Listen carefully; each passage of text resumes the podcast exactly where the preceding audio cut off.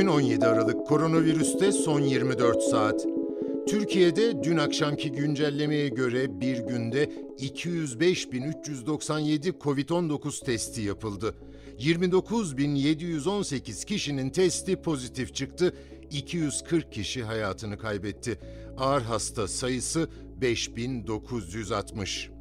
Sağlık Bakanı Fahrettin Koca Twitter'daki paylaşımında bugün tespit edilen 4893 hastamız var. Bir süredir günlük hasta sayımız düşüşte. Bugün uzun bir aradan sonra ilk defa günlük iyileşen sayısı yeni vaka sayısını geçti. Aktif hasta sayımız uzun bir aradan sonra düşmüş oldu. Sevdiklerimizi tedbirle koruyalım ifadelerini kullandı. Türk Hava Yolları uçaklarında kabin bagajı uygulaması bugün başladı. Yeni Covid-19 tedbirleri kapsamında seferlerde yolcuların uçağa kabin bagajlarını almasına bir süredir izin verilmiyordu.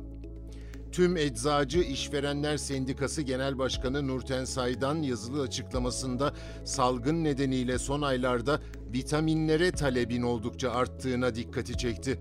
Covid-19 sürecinde vatandaşların bağışıklık sistemini güçlendirmek için özellikle C ve D vitamini içeren gıda takviyeleri aldığına işaret eden Saydan, ancak Tarım ve Orman Bakanlığı'nca ruhsatlandırılan ve reklamı yapılarak gerek internet üzerinden gerekse marketlerde kontrolsüzce satışına izin verilen bu ürünlerin bilinçsiz kullanımı büyük riskleri barındırıyor değerlendirmesinde bulundu.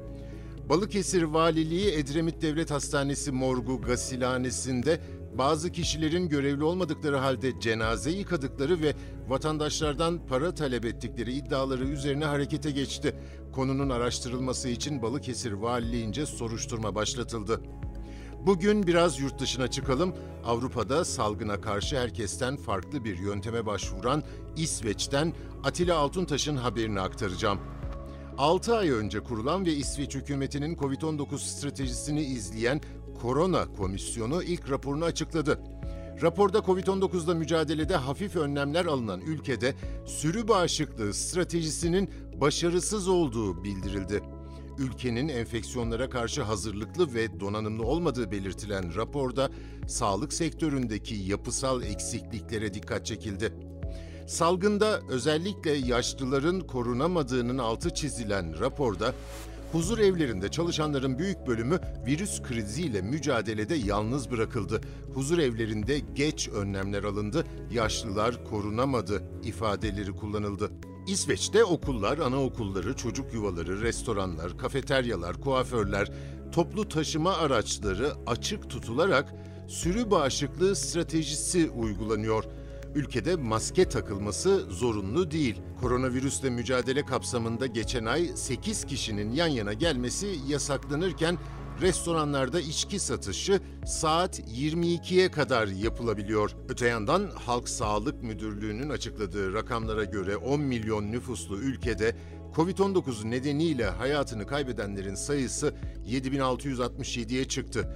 Ülkede vaka sayısı da 341.029'a yükseldi. Vakaların yükselmesiyle başkent Stockholm'deki bütün hastanelerin yoğun bakım bölümleri doldu. Yoğun bakımlarda hemşire ve hasta bakıcı personelin eksik olması nedeniyle hastaneler ilanla personel aramaya başladı. Bu arada bir duyuru. Mahreç Dünya'da yarın Almanya ve İtalya'yı konuşacağız. Dünyada bugüne kadar Covid-19'a yakalananların sayısı 74 milyon 614 bin, toplam ölüm 1 milyon 657 bin. Bugünlük bu kadar, hoşçakalın.